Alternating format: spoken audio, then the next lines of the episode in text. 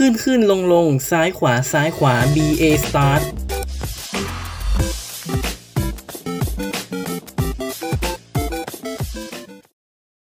ยินดีต้อนรับสู่มหากาพย์ Castlevania จากที่เคยได้ให้คำมั่นสัญญาไว้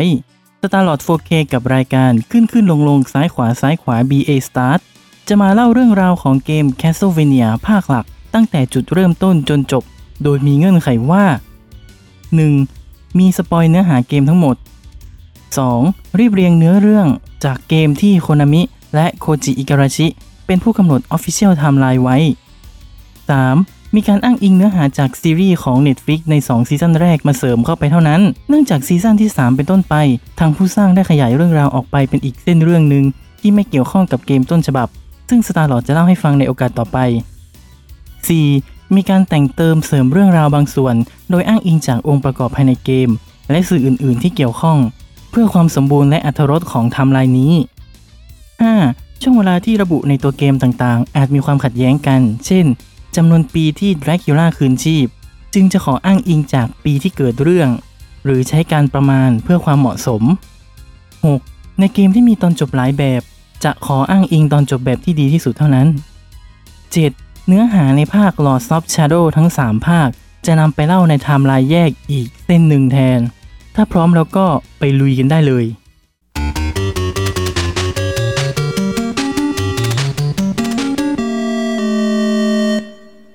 บทที่หนึ่งบัดนี้สืบไปเบลมอนต์จากกำราบรัตติการ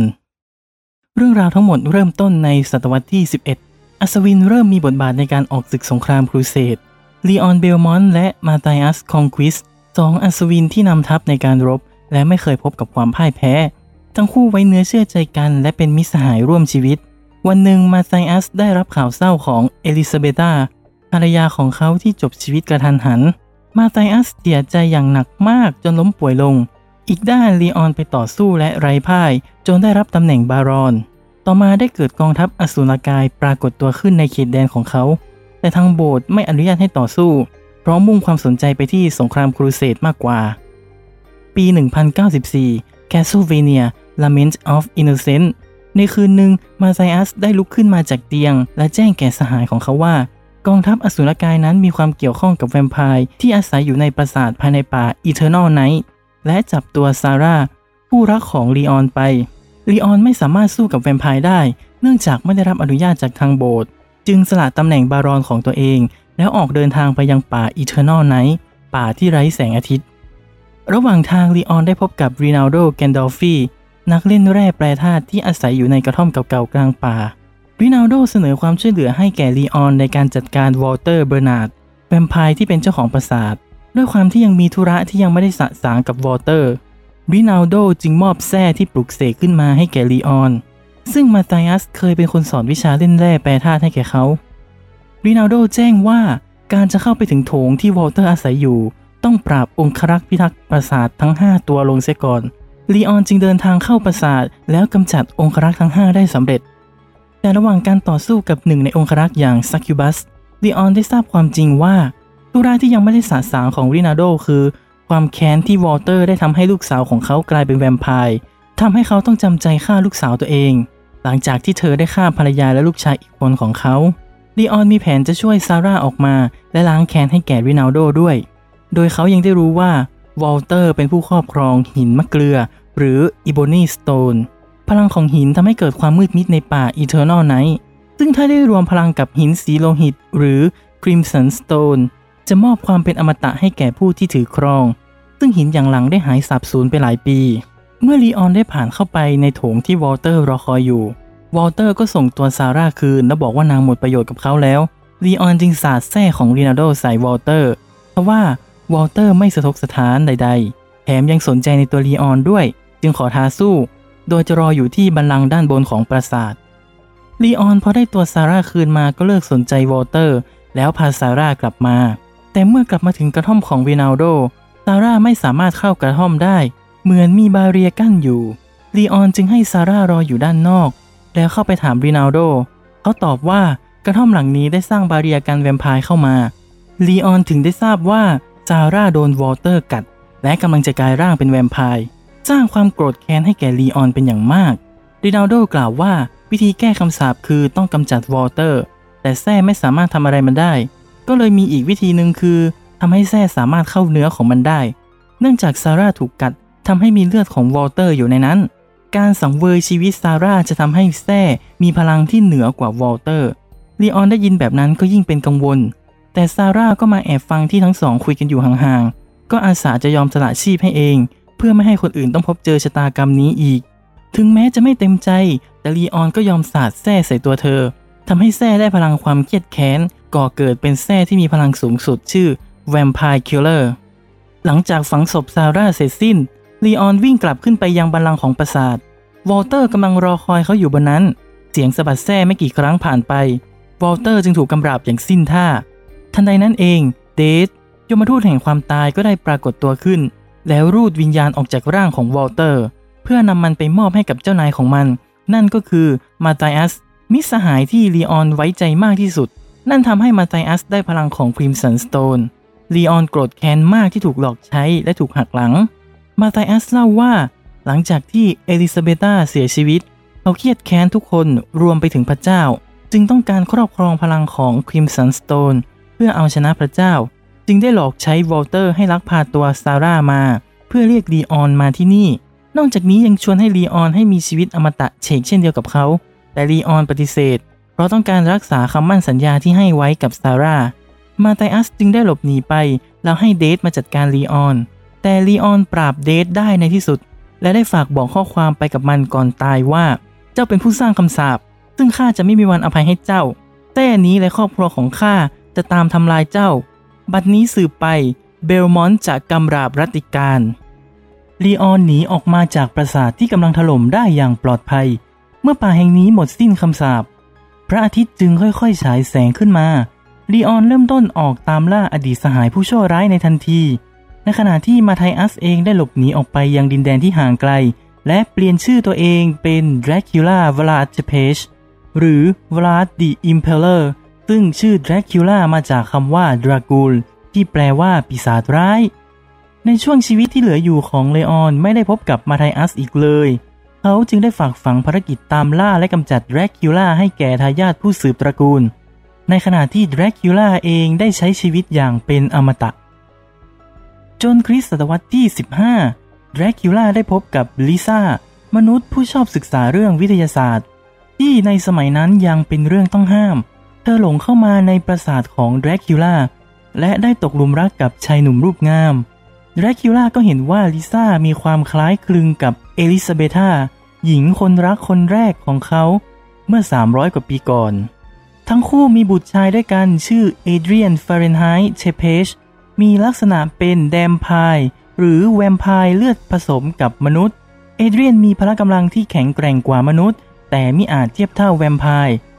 ดรากูล่าจึงได้พยายามฝึกฝนเขาให้ใช้พลังเวทลิซ่าได้มอบดาบที่เป็นอาวุธประจำตระกูลให้แก่เขาในการต่อสู้เมื่อเป็นครอบครัวที่ไม่ปกตินักจึงสร้างความหวาดกลัวแก่ชาวบ้านและศาสนาจักรจึงอาศัยจังหวะที่ดรากูล่าออกเดินทางไกลได้บุกเข้าไปจับตัวลิซ่าไปเผาทั้งเป็นเพราะเชื่อว่าเธอเป็นแม่มดและเกี่ยวข้องกับเวทมนต์เอเดรียนแอบไปยืนเคียงข้างแม่ทั้งๆที่รู้ว่าเขาไม่สามารถช่วยเหลือเธอไว้ได้ก่อนตายเธอได้ฝากข้อความให้แก่เขาว่าจงอย่าเครียดแค้นมนุษย์หากเจ้าไม่สามารถใช้ชีวิตร่วมกับพวกเขาได้อย่างน้อยก็อย่าทำร้ายพวกเขาเพราะแค่ชะตากรรมที่พวกเขาต้องเผชิญก็หนักหนามากพอแล้วเอเดรียนรับคำพูดไว้ด้วยความรู้สึกเจ็บปวดใจอย่างยิ่งโกรธแค้นบิดาของตัวเองจึงได้เปลี่ยนชื่อเป็นอาลูคาร์ดหรือดรากูล่าที่สะกดกลับหลังเพื่อบ่งบอกว่าตัวเองจะไม่ดำเนินรอยตามบิดาของตัวเองปี หนึ่งพันสี่ร้อยสี่สิบแปด อาคุมาโจดรากูล่า X ซึอิโอกุโนะยาโซเคียวกุหลังจากลิซ่าแม่ของอาลูคาร์ดตายได้ไม่นานลุดมิลเด็กหนุ่มจากในหมู่บ้านเข้าไปสมัครเป็นคนรับใช้ในปราสาทของดรากูล่าอาลูคาร์ดแปลกใจมากที่มนุษย์กล้าเดินทางเข้ามาในปราสาทลุดมิลบอกว่าเขานับถือลิซ่าเป็นดั่งเทพเจ้าเนื่องจากลิซ่าใช้วิชาทางการแพทย์ช่วยรักษาพ่อแม่ของเขาให้หายจากอาการป่วยแต่ทั้งคู่ก็ถูกจับไปเผาทั้งเป็นเพราะถูกกล่าวหาว่าข้องเกี่ยวกับคุณไสยมนต์ดำเช่นเดียวกับลิซ่าซึ่งเขาได้พยายามไปช่วยแก้มัดลิซ่าแต่ก็ไม่เป็นผลจึงถูกขับไล่ออกจากหมู่บ้านมา เมื่อไม่มีที่ไปเขาจึงมาที่นี่อลูคาร์ดก็เสริมว่าต่อให้มนุษย์ทำไม่ดีกับใครก็ขออย่าให้ลุดมิลเกลียดมนุษย์ก็แล้วกันวันหนึ่งลุดมิลก็แอบตามอลูคาร์ดออกไปนอกปราสาทพออลูคาร์ดเห็นเช่นนั้นก็พยายามห้ามปรามเพราะผิดกฎของคนรับใช้ลุดมิลไม่สนขอแค่เขาได้รับใช้อลูคาร์ดเท่านั้นเขาจะไม่เชื่อฟังคำสั่งใครจากนั้นก็ถามต่อว่าอลูคาร์ดเดินทางมาที่ทุ่งหญ้าแห่งนี้ทำไมอลูคาร์ดตอบว่าบันทึกของลิซ่านำพาเขามาทางนี้ดูท่าทางว่าเธอจะชอบดอกไม้สีขาวเหล่านี้ลุดมิลจึงเล่าถึงเทศกาลในหมู่บ้านของเขาที่เด็กผู้ชายจะนำดอกไม้สีขาวไปร้อยเป็นพวงมาลัยมอบให้แก่เด็กผู้หญิงเพื่อแสดงความรักเขาถามว่าจะให้สอนอลูคาร์ดทำพวงมาลัยไหมก็ถูกบอกปัดไปว่าไม่จำเป็นก็เลยแก้เขินด้วยการชี้หมู่บ้านตัวเองให้ดูอลูคาร์ดถามว่าอยากกลับไปไหมเขาตอบเพียงว่ากลับไปไม่ได้ถ้ากลับเข้าไปเขาจะโดนประณามว่ารับใช้ปีศาจเขาไม่มีที่ไปอีกแล้วนอกจากติดตามอลูคาร์ดไปอลูคาร์ดก็กล่าวตอบว่ามนุษย์น่ะต้องตายทุกคนแต่ตัวเขาจะไม่มีวันตายถ้าเทียบกับอายุไขนิรันดร์ของตนแล้วช่วงเวลาของทั้งคู่นั้นถือว่าสั้นมากๆลูดมิลได้ฟังก็ค่อนข้างเศร้าแต่ก็เจ็มใจรับใช้อลูคาร์ดทำให้แมกนัสที่เป็นสมุนของ Dracula ก็เห็นว่าอลูคาร์ดมีความอ่อนโยนมากเกินไปแถมยังเข้าข้างมนุษย์แทนที่จะทำตัวสมกับเป็นทายาทของ Dracula ก็เริ่มหมั่นไส้และหาทางเปลี่ยนอลูคาร์ดโดยตัวมันเองเป็น Incubus ปีศาจที่มีอำนาจครอบงำจิตใจได้จึงได้ล่อลวงให้ลูดมิลเดินเข้าหมู่บ้านชาวบ้านเห็นลูดมิลก็รุมทำร้ายปางตายอลูคาร์ดได้ทราบข่าวก็วิ่งเข้าไปในหมู่บ้านได้เห็นลูดมิลในสภาพหน้าเวทนาบอกว่าไม่รู้ตัวเลยว่ามาที่นี่ได้ยังไงอลูคาร์ดก็เสียใจมากแมกนัสก็โผล่เข้ามาบอกว่าถึงขั้นเสียน้ำตาเลยเหรออลูคาร์ดก็ถามว่าแมกนัสมาทำอะไรที่นี่เขาตอบว่าก็มาลงโทษคนที่แอบหนีออกมาจากปราสาทโดยพลการน่าเศร้าที่จะต้องตายอลูคาร์ดก็ตกใจแมกนัสก็ถามว่าตกใจทำไมตัวเองมีเขี้ยวไว้ทำอะไรอลูคาร์ดก็เริ่มทวนคำพูดว่าจะเปลี่ยนลูดมิลเป็นแวมไพร์ตอนนั้นแมกนัสก็เริ่มครอบงำจิตใจให้อลูคาร์ดฝังเขี้ยวลงไปบนลำคอของลูดมิลลูดมิลเองถึงจะอยากอยู่รับใช้อลูคาร์ดเป็นนานๆแต่เขาไม่ขอเลือกจะเป็นแวมไพร์ซึ่งเขาได้เข้าใจความรู้สึกของลิซ่าแล้วว่าเธอต้องการปกป้องจิตใจของอลูคาร์ดจิตใจในด้านที่ยังเป็นมนุษย์ลูดมิลเกลียดมนุษย์ในสิ่งที่ทำกับเขาแต่ขออลูคาร์ดอย่าคิดเช่นเขาอย่างน้อยก็ปล่อยให้เขาตายอย่างมีศักดิ์ศรีเถอะแต่อลูคาร์ดควบคุมตัวเองไม่ได้จึงฝังคมเขี้ยวลงไปโดยมีแมกนัสยืนหัวเราะร่าอยู่ข้างหลังพร้อมขยันขยอให้อลูคาร์ดดูดเลือดของลูดมิลอลูคาร์ดไม่สามารถควบคุมตัวเองได้ปล่อยให้ลูดมิลร้องเสียงหลงแมกนัสตะโกนว่า Dracula จงฟังเสียงนี้ซะเสียงกรีดร้องอย่างทรมานข้าแมกนัสได้ทำสำเร็จภารกิจที่จะสานต่อสายเลือดของท่านผู้นั้นจะต้องขจัดความรู้สึกของมนุษย์ไปจนหมดสิ้นล้างตัวตนเดิมแล้วถือกำเนิดขึ้นมาใหม่เป็นแวมไพร์ที่ไร้เทียมทานอลูคาร์ดที่รู้สึกว่าเสื่อมเสียเกียรติจึงหลบหนีไปเขาตัดสินใจเข้าสู่นิทราเพื่อหลีกหนีชะตากรรมแมกนัสก็จับลูดมิลไปเป็นทาสแก่ตัวเองเพื่อใช้ทำงานอื่นใดอีกก่อนทั้งคู่จะเข้าสู่ห้องนิทราเช่นกันรอเวลาที่จะได้พบกันใหม่อีกครั้งตำนานของ Castlevania ยังไม่จบในบทต่อไปเรื่องราวจะยิ่งเข้มข้นขึ้นครับ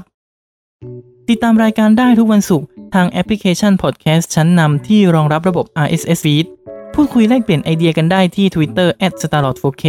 แต่กำลังใจไม่เอาจะเอาเงินสำหรับวันนี้สวัสดีครับ